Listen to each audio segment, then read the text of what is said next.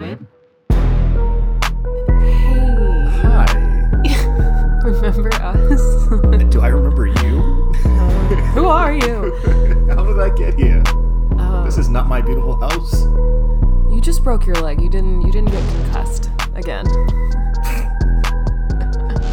To be number eight, I think. Um, so it's been a minute. What's it. I hope you guys are happy and healthy and enjoyed your summer. I hope I remember how to do this. I know I'm kind of I'm feeling a little bit like a fish out of water, but you know what? We're on this ride, we're on this wave, we're gonna get through it together. It's gonna be great. It's gonna be fantastic. We have a great theme. I'm so excited about it. So, He's fun. hey babe, Yeah, babe. remember that time we watched the Rocky Horror Picture Show? You mean the 1975 musical horror film that is the longest continuous running, like screening film of all time? That's the one. 40 over 40 years it's been running. Yeah. constantly. Like there's always somewhere technically playing it. So it's box office. I'm just gonna go ahead and spoil this. Oh my god. Two hundred and sixty-six million dollars. Your fave could never. John Carpenter sure can't. Oh my god. So I'm Nicole, I'm Topher. and we're the horror babes, I guess. I, if I remember correctly, that is who we are. Yes. Oh my gosh. And we are here to talk about two of our favorite things on the planet Yeah, musicals and horror films. it's true. That's our theme for the month of October. Hail ye. Our grand welcome back, I suppose. It's we a- had to be as campy as we possibly could when Oh, we came back. Oh, absolutely. I live for the camp. October's the real Pride Month. I- right. For us, yes. Absolutely. Freaks gather, you know, it's great. Um, so we'll be doing the normal format if we can remember what that is.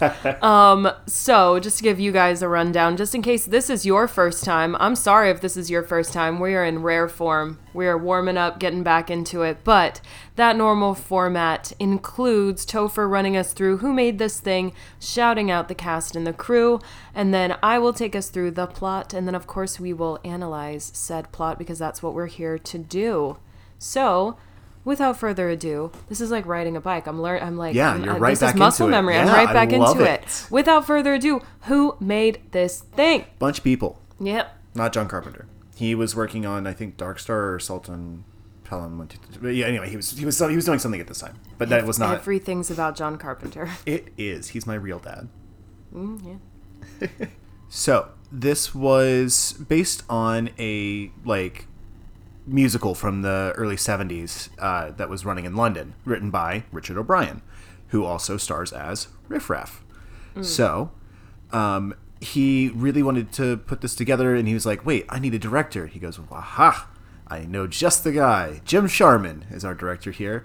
Uh, because they worked together in like experimental theater, but they also had worked on Jesus Christ Superstar and uh, The Unseen Hand together. They did a few uh, short runs with that, and I love The Unseen Hand. It's a great Sham Shepard play. But Sham Shepard. did I say Sham You Shepard? did say Sham Shepard. Well, he's not a sham. He's the real deal. Sam Shepard. Thank you. Um, but yeah, they ended up getting some funding from Fox and threw this little ditty together uh, for, yeah, like I said, about $1.6 million at most. So, that is our director. That is our writer. Uh, they wrote the screenplay together, and yeah, um, it's based on the original musical.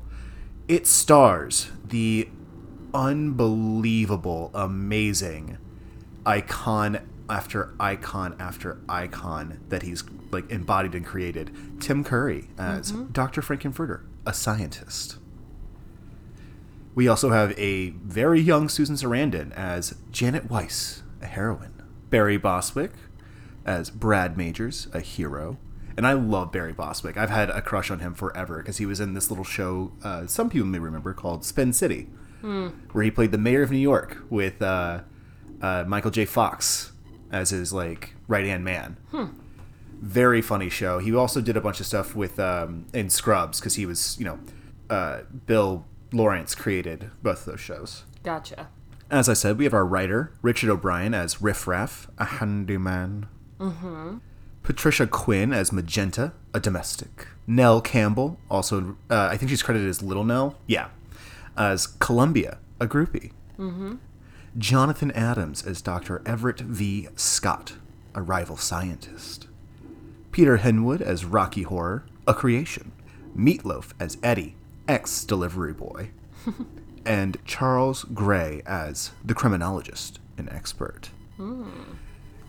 I love all of this. All of these people are amazing. This is a lot of fun. Meatloaf had already played Eddie in LA um, in that production. Um, but Charles Gray was like a very famous actor at the time. He was a big deal. Right. He had played the most iconic uh, Bond villain ever at that time. Okay. He was Ernst Blofeld in multiple films before this came out. Good for good for him and good for them for getting right? him on this. he was I just guess. like, yeah, I want to do this. And he was just like a fan of experimental work, and he was like, let's go. We do have a fun cameo from Richard O'Brien's then wife as one of the Transylvanians. Uh, Kimi Wong Hmm. is in this. She's the uh, Eastern Asian woman with the long hair covering her eyes. right. That's his wife. Nice. Yeah, it's fun. And I also love slash hate that Richard Nixon gets a credit on this. Because that's his uh, his the speech that you hear on the radio Oh, okay. was him Sure. um, resigning oh, from the presidency before he could be fired. Well, piece of history, I suppose. right now, would you like to guess who the director of photography was for this film? I know you're gonna tell me, so no. I have no guesses. It was Peter Suschitzky. Do you know why you know Peter Suschitzky? Well, he went on from this to do a little film you may have heard of and seen once or twice called Stop being coy. What is Never. it? I'm coy. That's my whole character. Oh god. Star Wars Episode 5 The Empire Strikes Back. Uh, okay. Okay. He then went on to direct almost every single one of David Cronenberg, or to be DP for David Cronenberg's films. Nice. He did Dead Ringers. You know, he did Shop Girl, uh, Dangerous Method, Eastern Promises. Um, the f- only one he hasn't done, History of Violence. The only one he hasn't done since then is his most recent film, Crimes of the Future. But yeah, he also shot Mars Attacks, Okay. which I love that movie. It's the, it's very telling of me that the only Tim Burton movies I like are the ones that don't look like Tim Burton movies. our film editing was from uh, Graham Clifford, and our production design was Brian Thompson. Um, but the person I really want to shout out is Sue Blane, our costume designer. I read a few interviews with, interviews with her, and she is so fucking cool. Uh, definitely has a huge ego, but I love her for that. Yeah. So, even though we they all knew that she was, or that this film was like a nod to the Hammer films of the past, Yeah.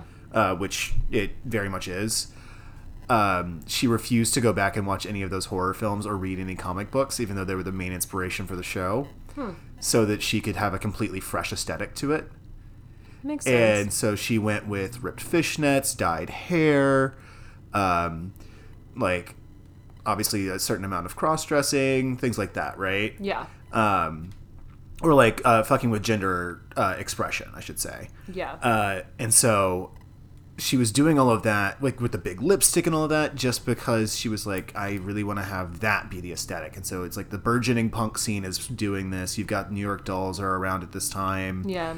Um, obviously, the Sex Pistols were around, but they were less of that. But you had a lot of these like really cool bands at that time that were really starting to play with the idea of what punk was and what gender expression was. It's kind of like punk glam, like punk Yeah. glamour in a way. Yeah, That's how I kind of would describe the New York Dolls. I love the New York Dolls, but I lo- Oh, yeah, also love the how they were kind of playing around with like, you know, wearing wearing like the eyeliner, the lipstick, and stuff that that kind of you know evolved into you know like Billie Joe Armstrong in Green Day wearing eyeliner Yeah. on his waterliner, like whatever. You know what I mean? Yeah. So I don't know. I think I think that that was a really fun um, look in history uh, as far as like music goes and the punk scene too um, because punk is all about rebelling and, and that's that's a certain way to rebel is just being like oh your gender norms like fuck that yeah, and there was a lot of that early on.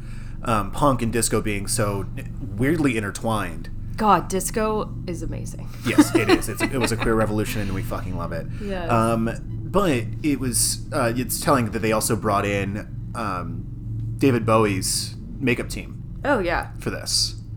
Uh, I have to imagine that's where most of the budget went. I know the the measly million dollar budget. 1975 David Bowie's team. Jesus Christ, they had they had all the bargaining power. Right. Um, but yeah, so they so what I love about um, um, Sue Blane is that she credits herself with establishing what the punk scene looked like after this. I see where the um, egotistical. And you know what? Respect. Obviously false, It's okay. I it's okay. I read I read an interview with someone the other day who will not be named. Um, and the question was, "Where do you find your inspiration?" And their only answer was, "Myself." I look inside myself, blah blah blah bullshit. I was like, "Girl, that wasn't the question, and you know it." oh God, it made me sick to my stomach. I was like, "Shut the fuck up." Judging by your anger, I'm pretty sure I know who it is. No, you. It's it's not even anyone famous. It was Oh. just like someone that I was looking up. Fair enough. so, last couple cool things about this before we jump into some plute. Uh, it was shot at the mansion where a lot of Hammer horror films had been shot. Of course, You got to. it's like the Um, stock photo of horror mansions. Yeah. Um, and weirdly, uh, the only person to this day that's still alive that's mentioned in the film, like the famous actors and actresses in the film that are all named, Lili St. Cyr is the only one left alive now. Last one standing. Yeah. Uh, it's weird. This is like uh, this is Peter Hinwood's like really only job. He did it and decided he didn't want to act anymore, and so he just started running a little shop. Cute. We love to see it. but people would find him and go in and he would get like bashful and like kind of like i didn't that's not my favorite thing that i've done with my life he's fine with it but it's just sort of like this movie like blew everyone in it up because it failed initially and then just became an absolute sensation quite literally overnight in that it was midnight movies Right. so yeah, it's just interesting to see that like some people love that they were in this movie. Other people, other people are like, eh, it's fine, and others are like, please don't ask me. That is interesting. yeah, That difference because I know how I'd feel. proud as fuck. oh my god. I'd, I'd make my friends watch it at midnight every night. yeah, deal with me. Deal with me. Uh, that that's enough of me talking for now. Um, you want to tell me what happens? I guess I should. I guess you oughta. Um, so the film uh, opens with just some credits for the main cast. I'm gonna I'm gonna list what songs uh, come up because that's how we follow the structure of a musical. Duh. Facts. Um, Look at her with her musical theater degree. Oh God. Um, oh, the four years that I spent. um, so uh, then we have science fiction double feature, and then there's a criminologist who narrates this tale of the newly engaged Brad and Janet. Damn it, Janet is the song that they sing. Um, they find themselves lost and they have a flat tire. It's a cold and rainy night. Perfect setup for a horror film. Yep. Um, it's November 1974. Which and does create a funny little anachronism because they're listening to Nixon's speech on the radio, but he resigned in August. And so people kept asking Richard O'Brien about that. It's like a plot hole thing. And he's like, I don't know, fuck it. Brad taped it and he listens to it all the time. There you go. He's a nerd. Problem problem solved. Yeah. Like shut the fuck up. Um, and then just enjoy the movie. Like Yeah. God. Um, Stop looking for problems. Right literally. You made a mistake. Like, well, you're miserable. Yeah, you didn't make a fucking movie, asshole. I- literally, you're just sitting at home. you made a mistake. I made a movie. Yeah, I made a movie. what have you Um, done with your life? Uh, so then, seeking, uh, they're looking for a telephone. They just need to call someone because they've broken down. Um, they walk to this nearby castle, safe. That's where I would choose to walk. Um, totally. Uh, over at the Frankenstein place. And then they they're discovering this annual Transylvanian convention where they meet Riff Raff and his French maid sister Magenta, and then Columbia, our groupie, and that's this is where we hear the iconic song "Time Warp." And then Dr. Frank-N-Furter, who is a cross-dressing mad scientist, introduces himself by singing "Sweet Transvestite." Oof. And then What a um, number. Right. Greatest entrance of all time. Which, uh, fun fact, on one of my birthdays, I went to karaoke.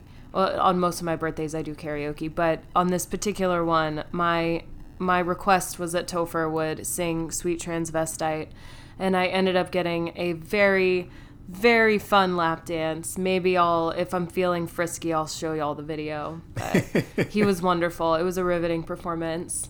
I did play him all through college. And then, uh, so then we're in his lab. They get invited to his lab, which is really fucking cool. It looks straight out of like a David Lynch film. Um, and then Frank claims to have discovered the secret to life itself. And he's bringing th- this creation to life, who is a tall, muscular, blonde man named Rocky. Um, and With then a tan. with a tan, we can't forget that. um, and then Rocky sings the sort of Da- Damocles. Damocles. Okay. Um, so then Rocky sings the Sword of Damocles, which is a fun story. I love the name of that song. and uh, then Frank says that he can improve Rocky into this ideal man in one week, singing "I Can Make You a Man," Which was an actual Charles Charles Atlas ad that ran. not to be confused with "I'll Make a Man Out of You" from Mulan. Quite Um, different. quite different, very different decades too. Um, and then Delivery Boy Eddie, uh, half of whose brain Frank used in the creation of Rocky, breaks out of this deep freeze riding a motorcycle. He interrupts Frank. This is the perfect entrance for Meatloaf. Um, Just riding a hog. he might as well have been singing "Bat Out of Hell." You know what I mean? It's I, there is a motorcycle in Bat Out of Hell. So I'm I'm aware. Why do you think I made the connection? God, I think there's a motorcycle in every Meatloaf song. it's required. It's a staple of his um It's, masculinity. it was, it's his brand. It's brand, I guess.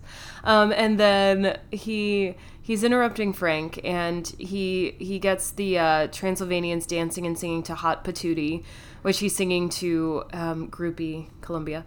And Rocky starts dancing and enjoying the performance, but Frank gets jealous and he kills Eddie with a pickaxe. Casual. And then Frank justifies Eddie's murder as a mercy killing to Rocky, and they go to the bridal suite. I can make you a man reprise. And then Which is in the, the wedding march, yeah. Yerp. And then Brad and Janet are shown to separate bedrooms um, where they're both visited and seduced by Frank, who poses as Brad when visiting Janet and then as Janet when visiting Brad. Um, each of them, they're initially against having any sort of sex with Frank. They they uh, very quickly relent. Uh, so then He's too Janet. sexy. Right. I mean, you know. Um, Janet is, is upset about uh, losing her virginity to Frank. She says, I was saving myself. like, girl, please. Um, she wanders off to find Brad, who uh, she sees smoking a cigarette in bed with Frank on this like video monitor. And she's like, Brad, how could you? And I'm like, bitch, you did the same You thing. did the You same did the same- goddamn thing. You did the same thing. Maybe it's because he's smoking. That's what she's actually upset about. I yeah, I got, that would honestly make a little more sense to me personally, but whatever. Um, and she then discovers Rocky, who's cowering in his birth tank. I just love that sentence. I'm sorry. Um, who's hiding from Riff Raff and Magenta, who were tormenting him. yeah, they'd sent the dogs after him. They were just, they wanted to fuck with him. They're Yeah. just evil, mean people. Love it. Love it.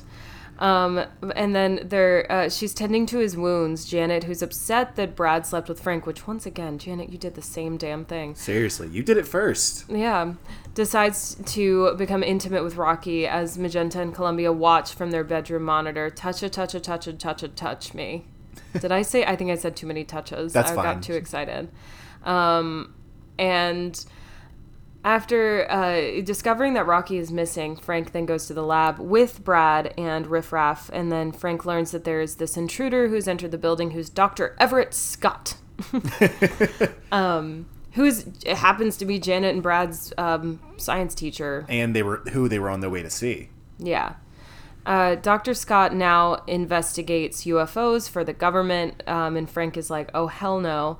Um, Dr. Scott explains that he's there to search for his nephew, Eddie, who is dead. Yeah, oops. Ooh, that pickaxe um, had its way with him. And then uh, Dr. Scott assures Frank that his presence at the castle at the same time as Brad is just coincidence and is unrelated to his UFO work. God, I love the way that Brad is like, baby, I would never. Oh, never. Like he's um, just immediately he like his little whimper face is like, no, I really didn't. You have to believe me. also, fun fact about this scene: so with the when he does the electromagnetic thing, the crew forgot to build a door. He wasn't supposed to burst through a wall, Oh God. but they forgot to build a door. So they were like, oh, well, guess we're gonna have him go through the wall. That's funny enough, and that's why the Great Scott line was improvised. Great Scott. and then Frank, Dr. Scott, Brad, and Riff Raff discover Janet and Rocky together, which makes Frank and Brad angry. Um, and then at this point, Magenta sounds like, uh, or sounds the gong to summon everyone to dinner. Pasta dinner is prepared. God, the this is the funny. The, there's so much great about this movie, but that scene where they're all yelling at each other or like saying each other's names, except Rocky is just the is the absolute greatest visual joke Yeah. because Rocky doesn't speak. And so it's just every time Rocky, and then he just turns and stares, and it's amazing. Right. So then they go and they have a very uncomfortable dinner. Um, and one of my favorite uh, lines happens in this scene where. Um, where uh, doc- I think it's Dr. Scott who asks again for Eddie, and um, and Frank-N-Furter just goes, "It's a tender subject," and everyone looks down at the meat that they're eating, and they're like, "Oh!" And then Columbia gets so Uh. upset and is like, "Eddie, how could you?" Yeah. and like she excuses herself and goes and has like a fit. Um, that's one of my favorite lines, though. I It's it's, it's, just so, so, good. it's so good because it's just like you're not even really thinking about what they're eating until he says that and everyone looks down and you're like oh shit um so they all realize the while with Tim Curry and the electric. Uh, oh yeah like using it as a shut the fuck up machine. it's a good one Yeah. um and then they so they realize that uh, the meat has been prepared from Eddie's mutilated remains um, the song Eddie and then uh, Janet runs screaming into Rocky's arms provoking Frank to chase her through the halls Planet Schmanet Janet um, is the song. And then Janet, Brad, Dr. Scott, Rocky, and Columbia, they all meet in Frank's lab where he captures them with the Medusa transducer, which is awesome. They Yes. literally just turn into like nude statues, just like Medusa. Um, and they it, it's the song Planet Hot Dog. And then after dressing. Hot dog. and then they just they just freeze. Um, and then after dressing them in cabaret costumes, uh, Frank unfreezes them, and they perform this live cabaret floor show. Um, complete with this tower and a swimming pool, and Frank is the leader. Rose Tint My World, Don't Dream It, Be It, and Wild and Untamed Thing songs. Um, and yeah, then, always referred to. That's always referred to as the floor show. As Yeah, like just the floor Those three songs. 'cause It's eight minutes of song. Yes. that doesn't stop. Yes. And then Riff Raff and Magenta, they're now in this like new space cadet attire and hairdos. Um, Riff Raff no longer has his um, Hunchback of Notre Dame look. His Igor. his Quasimodo moment. Um, he's standing upright. Um, and then they interrupt the performance. They tell Frank that he has failed their mission and that Riff Raff declares himself commander. And Frank attempts to explain himself, believing he'll be taken as a prisoner. I'm going home is the song. And then Riffraff kills both of them, uh, or both him and Columbia, using a pitchfork shaped ray gun. And then Rocky is pissed. He gathers uh, Frank's corpse in his arms, climbs to the top of the tower, and um, and and then uh, plunges to his death in the pool below. And then Riffraff and Magenta say that they'll be returning to their home planet, Transsexual, in the galaxy of Transylvania, warning Brad, Janet, and Dr. Scott to leave immediately before the castle lifts off into space. And then the injured survivors are there left crawling in the smog and dirt, and the narrator concludes that the human race is equivalent to insects crawling on the planet's surface, lost in time and lost in space and meaning. And then there are two songs that play as the film ends with the final credits rolling superheroes and then science fiction double feature reprise. Yup. Done and dusted. I love the last forty seconds of this movie are just the reprise playing over black uh, black screen. Yes. Like they go through the entire credits and they just let the song play out, which I think is great because it is how you would do it as on a stage, right? Yeah, this this movie definitely it it it translates both ways really well. Um, this is definitely a really great example of a movie musical Yeah. in general. I guess I should say we're transferring into analysis now. I just jumped straight in. Sorry. It was smooth until you until you uh, Blah, blah, uh, blah. commented on it. yeah, well. so no, this is this is such a great movie musical. I think this is exactly how you shoot one.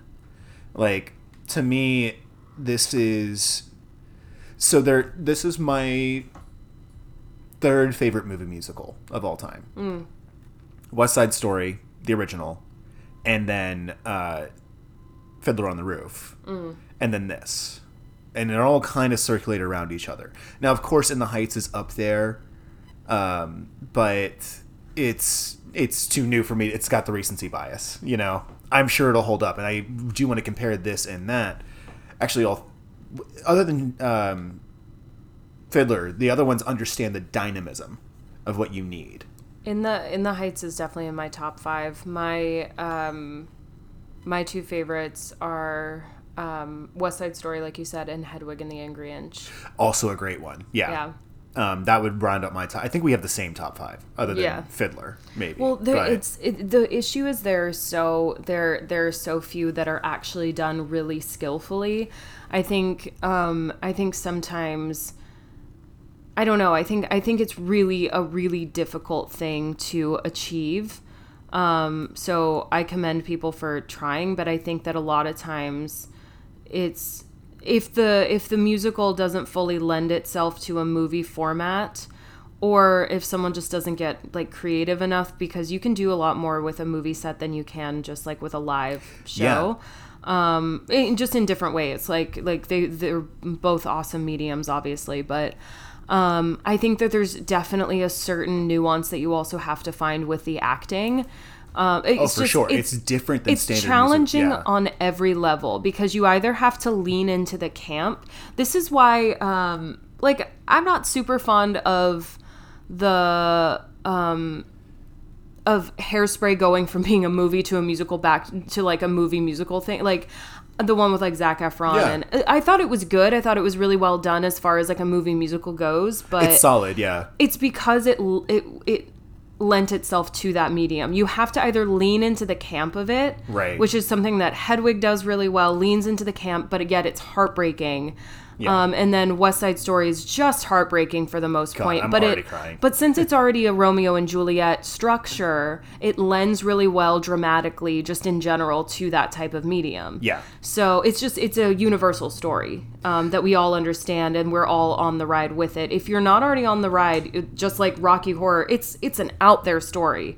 Oh, Like, yeah. up and down, left and right. It's just out there. It's nonsense in the in the best way. Like, and it's supposed to be. It's supposed to be absurdist, like commentary on, but like with made with love. It invites the audience from the very beginning to join in on the camp, and that's what's made it so successful. I mean, that's why. I, I'm I'm guilty of never actually going to like one of the showings where everyone dresses up and you know um, aren't there certain parts in the movie where where people Oh, do I was things Um, doing them last night. So like you, so like yeah. Give me some you- examples of those so because I've never yeah. participated. So whenever you see the criminologist, you yell, "That man has no neck." Oh, Um, who made these? Who came up? That's mean. It's it, it, it started because it was a bunch of punks, like literal like punk kids.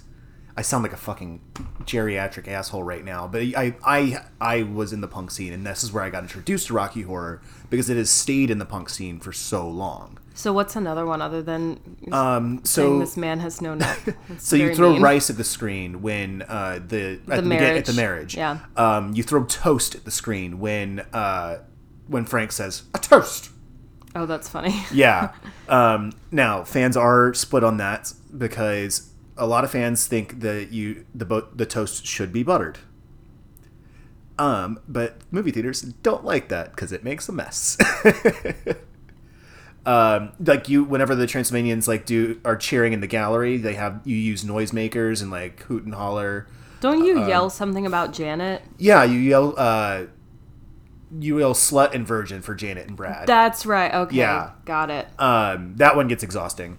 Um, I, I that one I'm just like, oh my god. Um, at the beginning of every showing, there's uh, you have some sort of embarrassing like induction ceremony for virgins.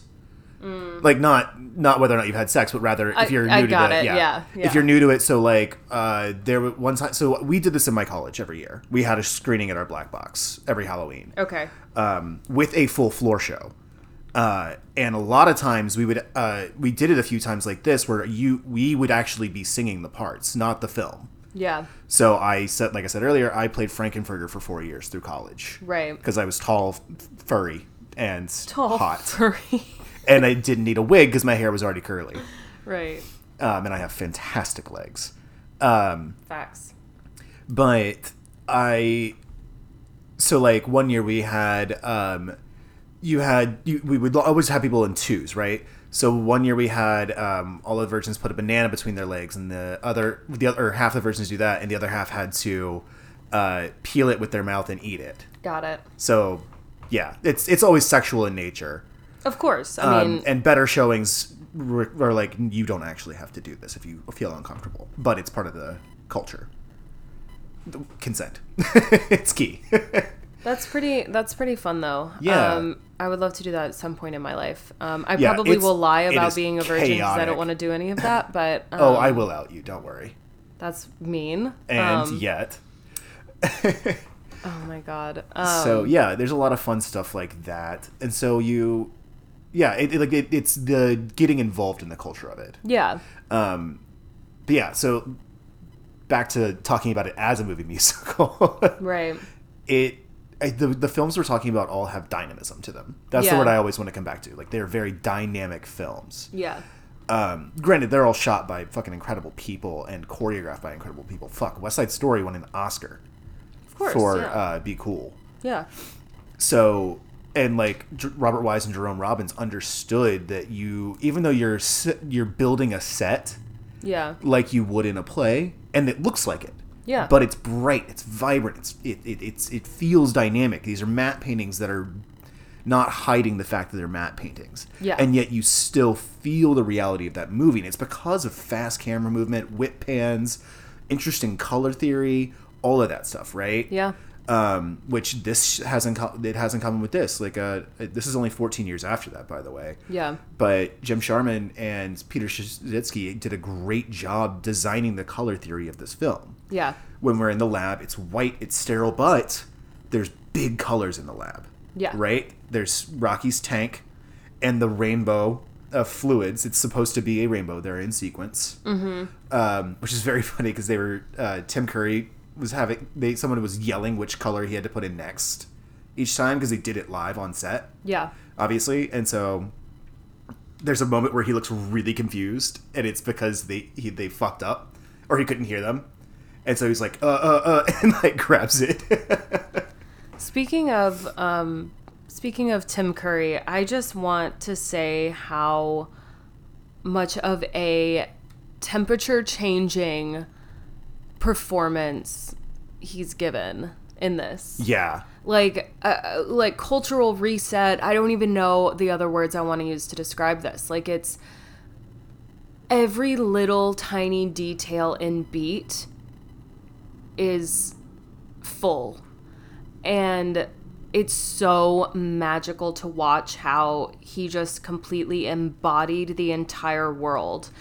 He could have been literally doing this in a black box, no castle, no laboratory, Yeah. and I would have been fully on board. That he could have been in a white insane asylum doing this and I would have been on board with the entire thing. yeah He embodied the entire movie while also playing it moment to moment, beat to beat, and that is the sign of an incredible actor. he's his performance is amongst the most powerful I've ever seen because he goes from his entrance, right? Sexy as hell. You are turned the fuck on and a little scared, right? You're scared you're scare roused, Scare roused, as I Fry would say from Futurama. Right. Um, my favorite word in the world is scare roused. It's a thing. I'm glad It that there's a really word is, for it. It's a thing.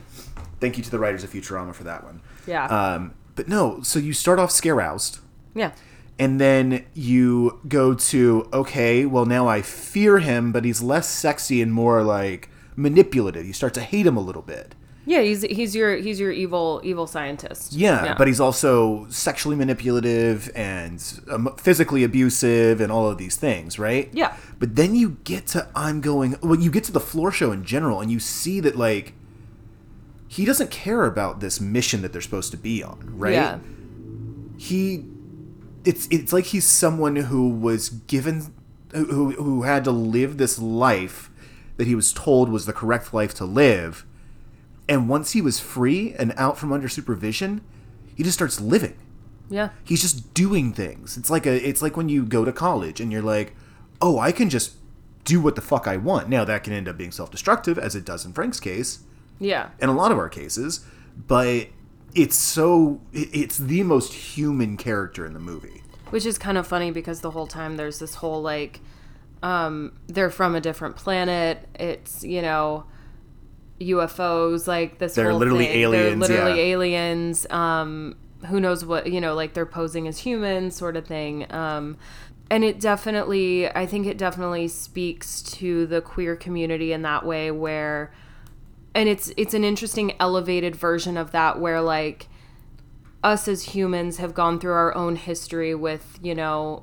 lgbtq i plus Yeah. like that whole you know acceptance and not even just acceptance but also like embracing that uh, so it's it's it's interesting and i think the reason maybe why it went over people's heads or it you know bombed initially was because it was ahead of its time you're you're seeing like these ufos literally like things that Yeah. like we be, the because- mansion is a fucking rocket ship so it's so it's a little bit nuanced here because a lot of I think the a lot of the reason why people uh, discriminate is is based in fear. It's Yeah. based in fear of like the unknown. You're different, right? And we just as like a society have kind of thought humans, UFOs couldn't be more different, right? Like we've like we're afraid yeah. of them you know we we've seen all of these different depictions and you know like it's the unknown so it's kind of a little bit it's like it's interesting and nuanced to see that you know a UFO can also feel those very human things of you know jealousy of not being accepted of wanting something different from their lives than what they've been brought up to do or what their quote unquote mission is you know so Yeah. like i don't know i think it was i think that's a that's a message that you can certainly enjoy this movie without even thinking about that and dissecting it like this but i think it makes it a little go a little bit deeper and it has this kind of like undercurrent of like a message that's underneath all of the campiness that if you're looking for it you can really find something of value in there. Where um like you were saying Frank-N-Furter was finally able to just like live. Yeah. And it became self-destructive in the end but that's also kind of like a cautionary tale in itself. Like it's kind of like embrace who people or UFOs are, you know, like whatever it may be, embrace Yeah. who they are and then they'll be able to thrive and flourish and not become self-destructive because they've had too much of one thing but they're wanting the other and it becomes this all-consuming Yeah. thing. and think about what this this of, of its time right this is a this is a movie of its Yeah. time and a, a play of its time um because when you look at the queer community at this time this is just post stonewall Yeah. this is not long after stone the stonewall riots right or uprising this is before queerness is accepted in mainstream to the degree that it even is today, but far more so. This was telling the story of what it is to be queer, um, and a lot of it I think comes out of the cast, particularly Richard O'Brien, who wrote it. Right? Yeah. Um, he he's made some knuckleheaded comments about uh, gender, but they're not as. This is this is me saying this, so I'm not gonna. This is my own personal opinion. Blah blah blah, but they're not as rough as they're made out to be. You know, he's not. Um, he's not J.K. Rowling out here being a TERF, right? Or Right. Uh, uh, he's been compared to Germaine Greer, who fuck her, she's awful. Like she did some great feminist work in the '70s and stuff, and up to the like early '90s. But he, she or she, uh, is super anti-trans Okay. um, and just is an absolute asshole. Uh, but O'Brien has actually called himself. He's like he doesn't understand. He, he's always struggled with his own gender. okay. And he does use he/him pronouns, but he's he just has described himself as being transgender or a third gender or outside gender. Um, he had used estrogen for a while, for like a for like ten years, and his his comments were. I, I'm going to read the quote from him. I think anybody who decides to take the huge step with a sex change deserves encouragement and a thumbs up. As long as they're happy and fulfilled, I applaud them to my very last day. But you can't ever become a natural woman. And it's he doesn't need to say the but there. Yeah. everything up till then- great. It was great until that final. Really had to go into the first half, bud. Trans women are women. Yeah, exactly. Um, Um, and I understand like he's talking about natural woman. And he's saying this as someone who has dealt with that, but he doesn't think it's like a mental illness. He doesn't think there's anything wrong with it. Right. So this is kind of one of those gray areas, I guess, where he clearly still has a lot more to learn, and I'm hoping that he's open to that. It's it's like those people who are like you you're almost there. You're like You were so dancing around the yeah. point. You're almost there. Um so I don't know. I'm I'm I'm I'm hoping I'm I'm hoping that he's open to learning um that Yeah, final little piece of information that like you're almost yeah. there, buddy. and he's he's generally considered like he definitely that's that's not an okay thing to say, right? That is trans Absolutely not. That is that is fucked up to say that. yes. That being said, it is amongst the horrible things people say about trans people daily. Right. That's why I'm that's why I'm saying like like don't And that he himself is a member of the community. That's where I'm like, okay, That's why I'm saying I- I like don't can't say cancel him. I think that there's promise there. There's there's there's the ability to grow there. Yeah. I, like they're not he's not like double downing on on on on something. It's I don't know. I Yeah, I I, think you. that I think that that's one of those gray areas where where uh It's a teachable moment as it's a teachable moment as opposed to just saying like nope, you're done. You're canceled. Um But no, I. So what I was saying is that I think the the, the oh, I'm gonna, I get to use my favorite word again. oh god, what is it? Actually, it's not verisimilitude. I was gonna use my favorite word, but I just decided I wanted to say it anyway. Oh. Um, no, it is like what, what makes it feel true to life. Um, Right. What where it works is like allegory, is because of the queerness of the of the cast, the crew, the writer himself. You know, all of that, right? Yeah. Susan Sarandon is queer. No one knows if Tim Curry is because he doesn't talk about his personal life, Yeah. uh, which is fair. Uh, Barry Bostwick has been hand in hand with the queer community for a very long time, to the point that it would not be surprising if he were, right? So you look at all of this and you go, okay, yeah, that's that's queerness, uh, Yeah. and that's why it feels correct. But yeah, I love it as a as, as this like coming out journey, and then it ends in tragedy, much like Hedwig does. You know, it's Yeah. you finally get away from your oppressive uh, Situation. exactly yeah It yeah and then you get to live your truth for a while and then it's gone and then he's literally killed in the end Yeah.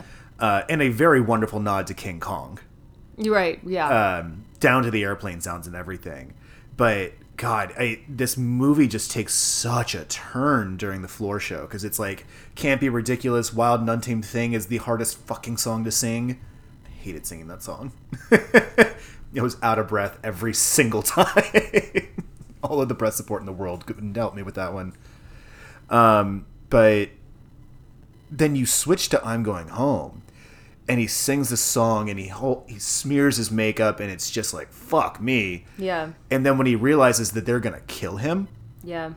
and he starts trying to climb the the transom Yeah. or the uh, Tower thing. curtain sorry Yeah. scrim that's what i was thinking of yeah he starts trying to cr- try he's climbing the scrim and he's just killed at the top of it and falls and it's magenta even has a moment of humanity like dude what the fuck Yeah. he liked you and that's when riff raff just goes off Yeah. and of course dr scott being the nazi that he is is like yes take him away because the nazis were the first one like the first thing they did was burn when they were burning books they burned a very specific set of books and it was all about trans identity and gender identity and all of that mm-hmm. those are the first books they burned Yeah. that's a so this this movie's smart It it's really, really is. fucking And clever and what makes it a really great movie is that it's not while it's smart, it's not pregnant. You know what I Yeah, mean? yeah. Like It's not like it's not it's not it's not Gurgnart. Um it's not like it's not in your face about it. Like I truly feel like just about anybody, whatever level you're wanting to look at a film at, will enjoy this movie. Like there are some movies where I'm just like, "Ooh, why are you just like you're you're saying I'm smart, I'm smart, I'm smart. This is a smart choice. This is a smart script." I'm like, "Okay." It doesn't insist on itself. I'm like, okay, yeah. I'm like, okay, fine, great, but I don't. I'm not having fun watching it. Yeah. This is something that embodies eh, having fun, and in such a in such an out there way. Like this movie is creative. It is smart. It is of its time, but also beyond its time with the method of the message. yeah, I mean, The O'Brien- message, I think, is of its time. I think the method of the message is a little ahead of its time because it's a little more nuanced. Yeah. Um, and I think that that might have been kind of where there was a little bit of like it bombed at first, but then people were like, "Oh no, wait, I get it now." Mm-hmm. I and, and I'm really into People this. feeling seen. Yeah, Wow, much that- representation. Oh, God. Wow, wow. Um, no, I have. I I mean, I have a couple of uh, non-binary trans um, friends in my life who uh, Frank-N-Furter is, was a huge thing. Mm-hmm. Frank-N-Furter and Hedwig, just being able to see yourself on a screen is huge. I mean, obviously, it's something we've been, you know, um, unfortunately, only recently really been kind of like talking about this, but it's so, it is really so important for human beings, and I suppose in the in the vein of this movie, Aliens too, to not feel alone.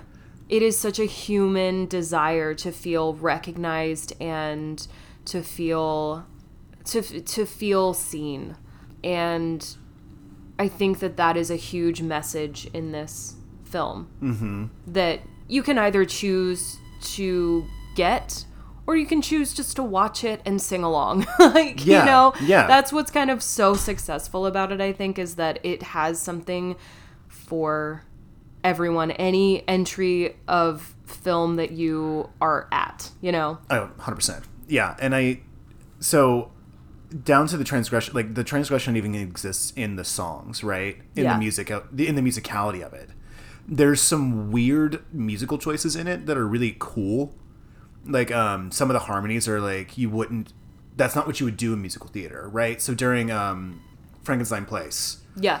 uh, Brad and Janet's duet, right? There's a their intervals aren't necessarily what you would expect them to be, and they flip over and under each other in a cool way, which makes a really awesome harmony. But it's not how you would do musical theater. It's how you do music a lot of times, but it's not how you do musical theater. Yeah, and what's interesting about this being a musical movie is that aside from a couple of songs, um, I actually think that the music is is one of the lesser interesting parts about this in comparison to the story, the way that it was filmed, the way that it's costumed and, and, and you've got the makeup and hair and everything and just the overall message. I think it's a good thing that the music doesn't convolute that. Like I wouldn't aside from maybe like, you know, time warp and then of course you've got touch a touch a touch of me uh, or whatever. Touch a touch I a can't touch get it. I can't get that right. Three touches, one touch me. Touch a touch a touch a touch me. I want to be dirty. Exactly.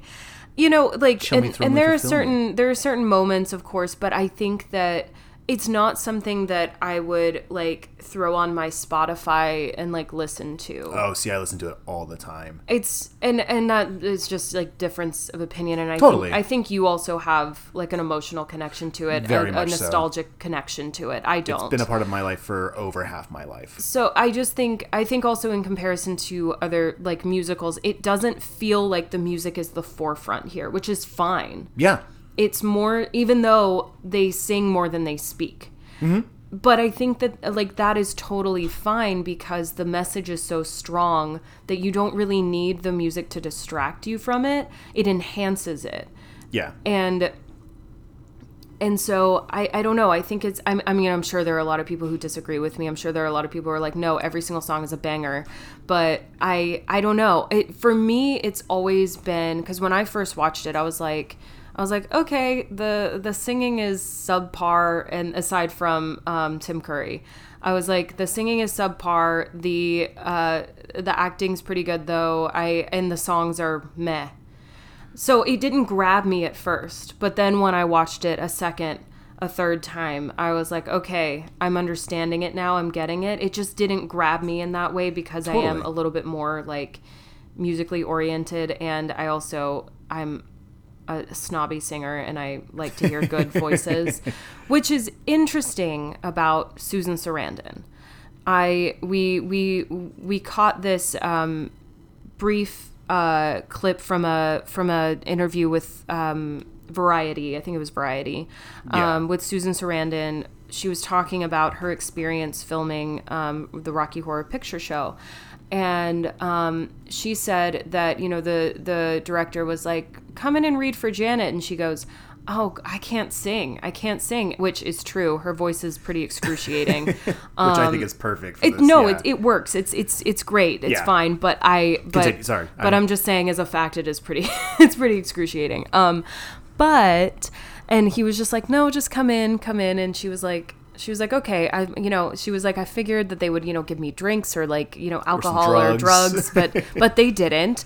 And, and then, um, and then she said that she uh, she got on set and oh, oh they so the actresses that they had auditioned were really good singers but no nobody they they hadn't found anyone like funny enough to play Janet and I love the idea of Janet kind of being this comedic character who's kind of like this over overdone ingenue but kind of like a a caricature of an ingenue where like you know she faints like 20 times. Three times in a row during Sweet Transvestite. yeah like and so and susan sarandon was like it was kind of like the culmination of all the ingenues that i had played where they're very sweet on the outside but kind of a bitch on the inside.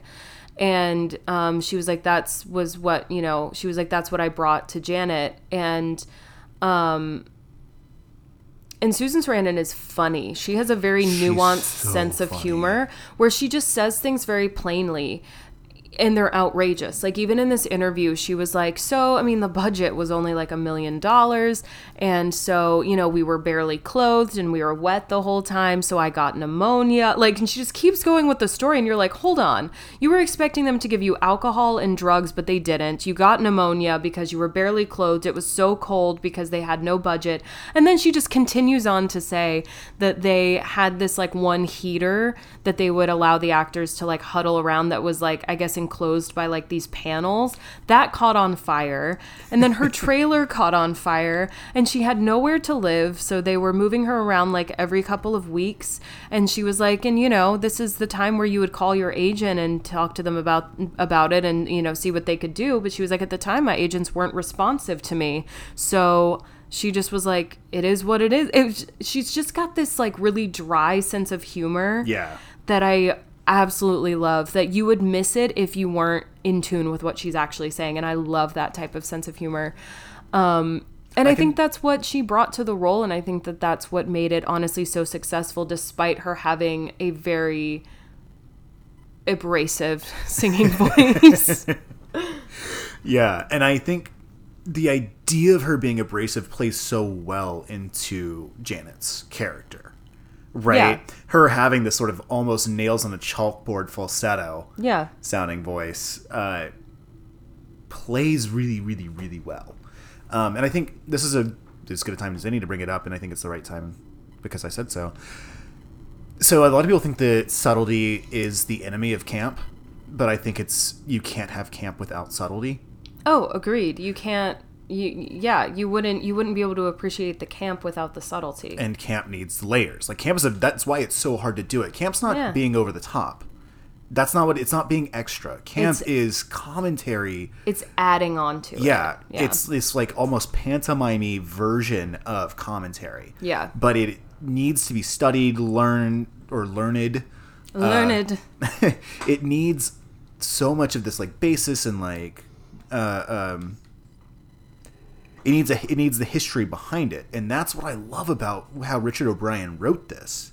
I mean, Because- look at yeah. Look at the song "Sword of Damocles." That is a fucking that's a Greek myth about a king who's uh, supposedly hung a uh, so he hung a sword on a thin piece of like hair over his head Yeah.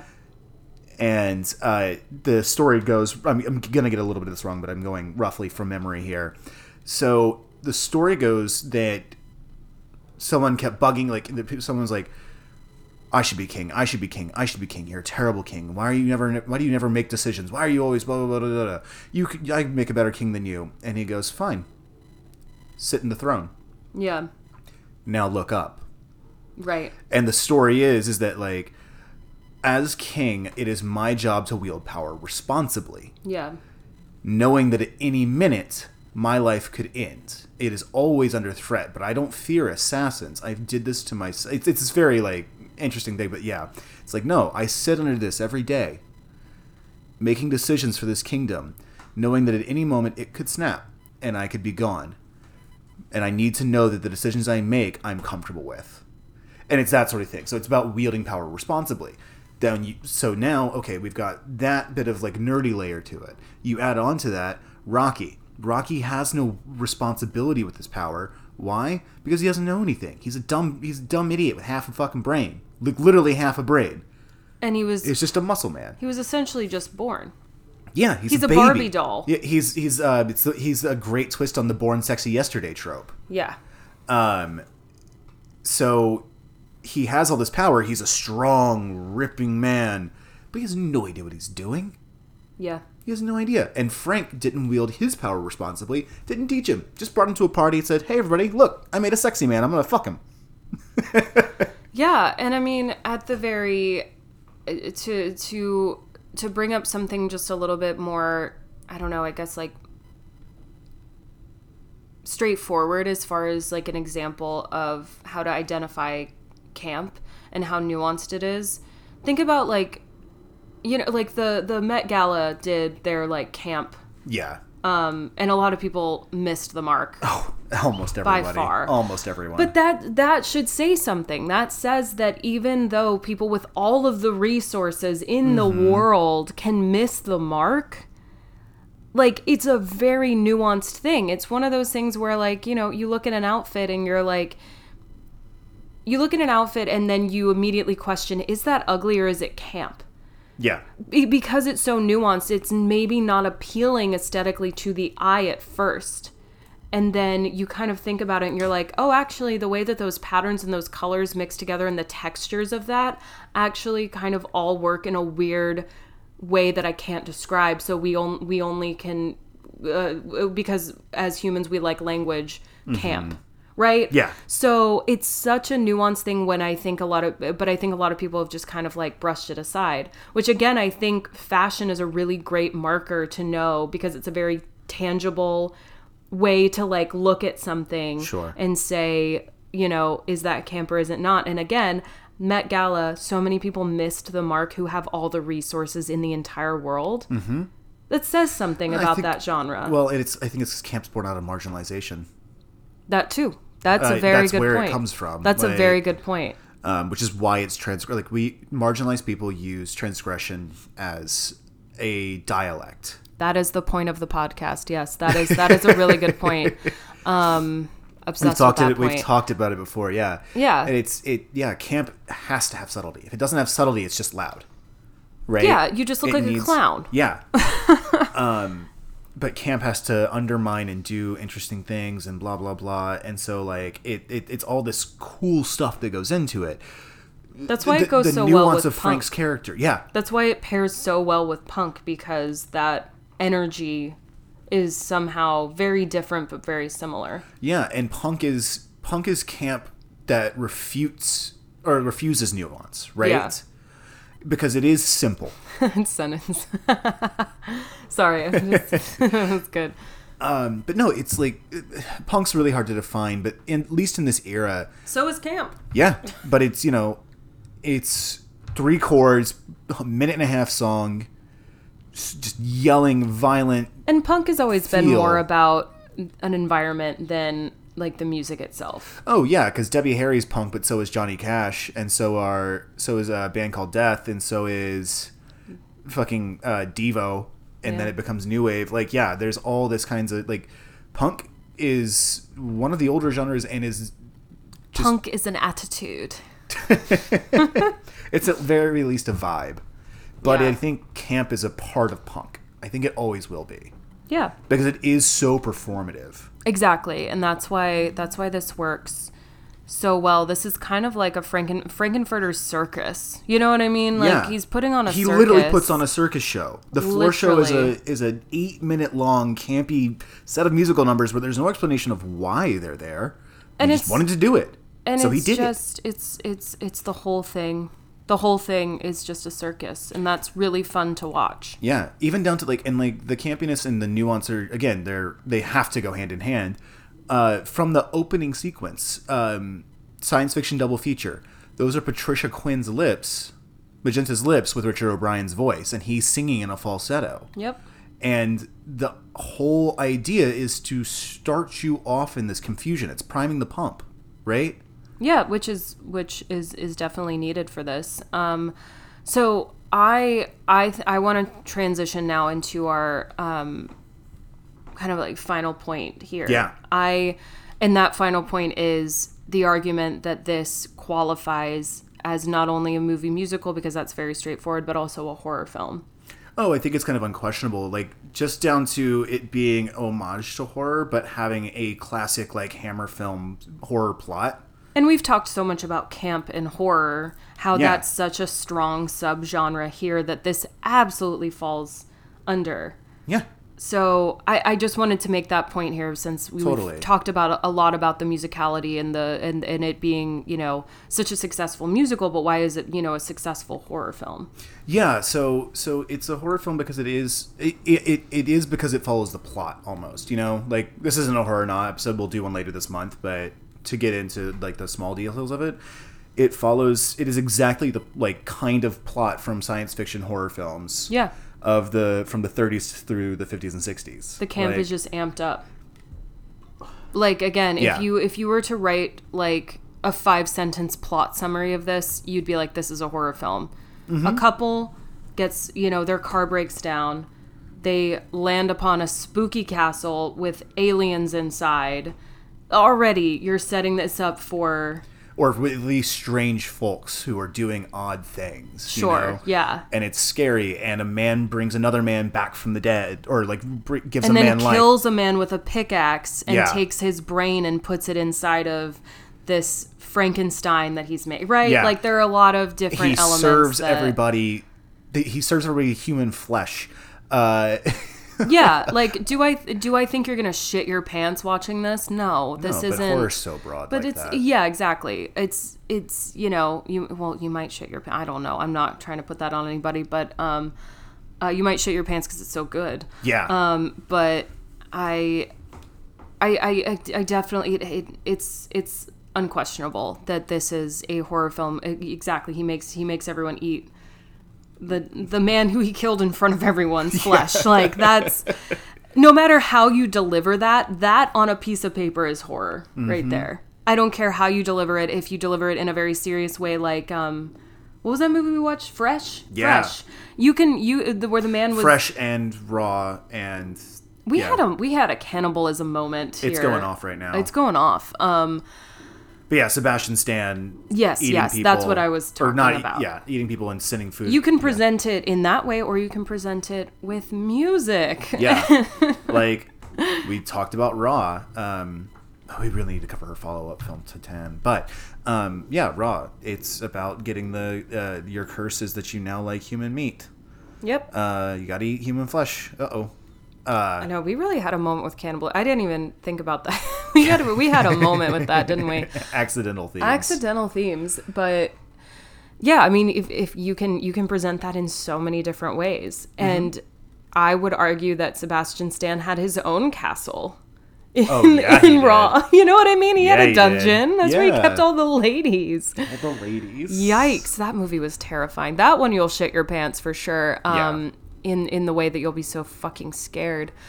Uh, but yeah, I, I think that that was really just the final kind of little bow I wanted to tie on. Yeah, I mean, it's also just the references are so fun. Obviously, there's the King Kong reference. absolutely. Uh, there, which is a horror film too. There's Frankenstein. Yeah, well, and it's literally the um, Rocky's body in the Mm-hmm. tank is from Curse of Frankenstein. Yeah, Uh, Magenta's wig or her hair in the final sequence is Bride of Frankenstein. yes, absolutely. There's all all these references to science fiction and horror films. You know, these penny uh, penny novels and all that shit. But like, uh, yeah, even down to the set being used in multiple Hammer films and like it being a love letter to all of those. We could talk about love letters to like we talked about uh, uh, Jordan Peele doing love letters to John Carpenter, right? Yeah. Like Get Out is a love letter to John Carpenter. That's still a horror film, Yeah. up and down. So this is it, like it, that, that doesn't exclude it. You know what I mean? That's what I'm trying to get at. Is that homage doesn't mean it isn't also a member of the genre. Yeah. Um, fuck, Sam Raimi does it all the goddamn time. Exactly. So yeah, I think Yeah. that's that's my uh, that's my take. I love that. So it was funny. I was introduced to it as a like a oh watch this movie. It's so crazy. You won't even believe it. Like it's so like weird and like it doesn't make any sense, but it's fun. And I was watching it. and I'm like, I hope this doesn't awaken anything. Whoops. For me, Four years later, he starts playing Frank-N-Furter. for me, it was a huge um, blind spot for a long time. Yeah. I didn't see it. I mean, I think it was just like I um, I didn't I didn't watch it as a kid. Like it just wasn't introduced to me. I always knew it was around, Right. but it just wasn't. I don't know. It just wasn't introduced to me until I was like an adult and watched it. And again, it kind of, you know, I was kind of like, eh, it's all right. And then after viewing it a couple more times, I kind of, you know, I notice something different every single time I watch it, and that's something that I immensely respect about any sort of filmmaking. Well, one of your first introductions to it was the terrible live act, live remake, right? Yeah, um, That was so bad. So many talented, talented people in there. yeah. I don't even really want to talk about that one. Fair um, enough. It was, it wasn't wasn't that great, but Just actors I love all over it, singers I love all over it. Nope, it's bad. yeah, I just it, it lacked it lacked a lot. They Um, also refused to hire Jack Black for some godforsaken reason. yeah, I don't even I don't even want to talk about it. that's all I'm honestly. saying. But anyway, thank you guys for joining us for Yeah. our first episode back. Thank you for also bearing with us um, as we're, you know, taking the training wheels off, learning how to ride that bike again, you know. Um, so you guys know where to find us. We are on Instagram at Horror Babes Podcast. We are on Twitter at Horror Babes Pod. Until next time. Bye, Bye, babes. Hey,